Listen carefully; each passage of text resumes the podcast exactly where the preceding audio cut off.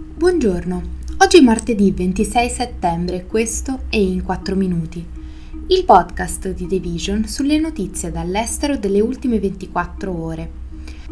Parleremo del nuovo leader di Sirisa in Grecia, della Francia che ritira le truppe dal Niger e dei profughi in fuga dal Nagorno-Karabakh. In un esito che pareva improbabile per un partito fondato su una piattaforma antibancaria, il principale partito di opposizione greco Sirisa ha eletto l'ex trader di Goldman Sachs Stefanos Kasselakis come suo nuovo leader. Kasselakis ha preceduto la sua rivale Effi Aktisioglu con il 56,69% dei voti contro il 43,31%. Il ballottaggio di Sirisa è avvenuto dopo che il partito di sinistra ha subito due pesanti sconfitte elettorali per mano dei conservatori di Nuova Democrazia questa estate, portando Alexis Piras a dimettersi dopo 15 anni alla sua guida. Kasselakis ha pochissima esperienza politica ed è apparso praticamente dal nulla sulla scena politica greca quando ha annunciato la sua candidatura alla fine di agosto ed è riuscito ad avere la meglio sull'ex ministra del lavoro, la prima donna a concorrere per la carica e fino a quel momento la favorita per la conquista della leadership.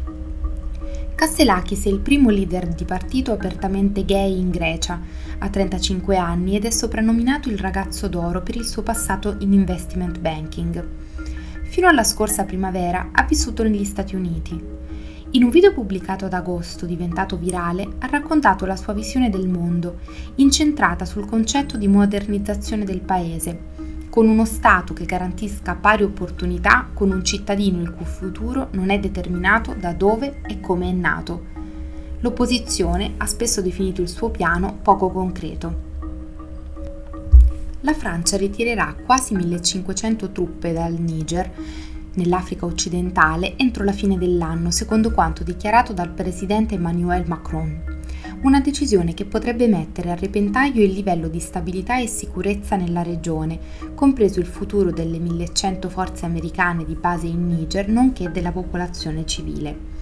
In un'intervista alla televisione francese, Macron ha anche detto che l'ambasciatore del paese in Niger se ne andrà nelle prossime ore, aggiungendo Stiamo ponendo fine alla nostra cooperazione militare con le autorità de facto del Niger perché non vogliono più combattere il terrorismo. L'uscita della Francia dal paese arriva dopo settimane di pressioni da parte dei militari e di manifestazioni popolari. Migliaia di persone hanno protestato nelle ultime settimane nella capitale nigerina di Niamey, anche davanti a una base militare che ospita soldati francesi.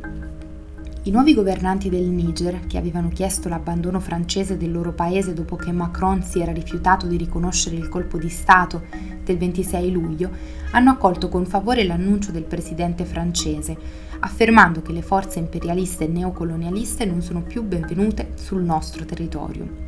L'annuncio segue la richiesta ad altre truppe francesi di lasciare anche le ex colonie del Mali e del Burkina Faso. Sono migliaia gli armeni in fuga dalla regione separatista del Nagorno-Karabakh, che hanno già attraversato il confine con l'Armenia, giorni dopo che un'offensiva militare ha riportato l'enclave sotto il controllo dell'Azerbaijan, che è stato incoraggiato a intraprendere un'azione militare la scorsa settimana a seguito del cambiamento della geopolitica della regione innescato dalla guerra della Russia in Ucraina. Secondo alcuni esperti l'Azerbaijan non avrebbe potuto fare ciò che ha fatto senza il via libera di Mosca, tradizionale garante della sicurezza dell'Armenia.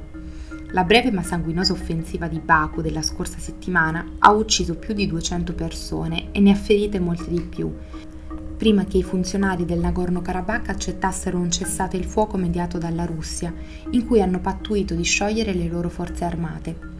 Secondo le autorità, la maggioranza degli armeni del Nagorno-Karabakh non vuole vivere in Azerbaijan e andrà in Armenia. Baku ha dichiarato che garantirà i diritti di coloro che vivono nella regione, ma il primo ministro armeno Nikol Pashinyan e gli esperti internazionali hanno ripetutamente messo in guardia dal rischio di pulizia etnica degli armeni nell'enclave. Questo è tutto da The Vision, a domani.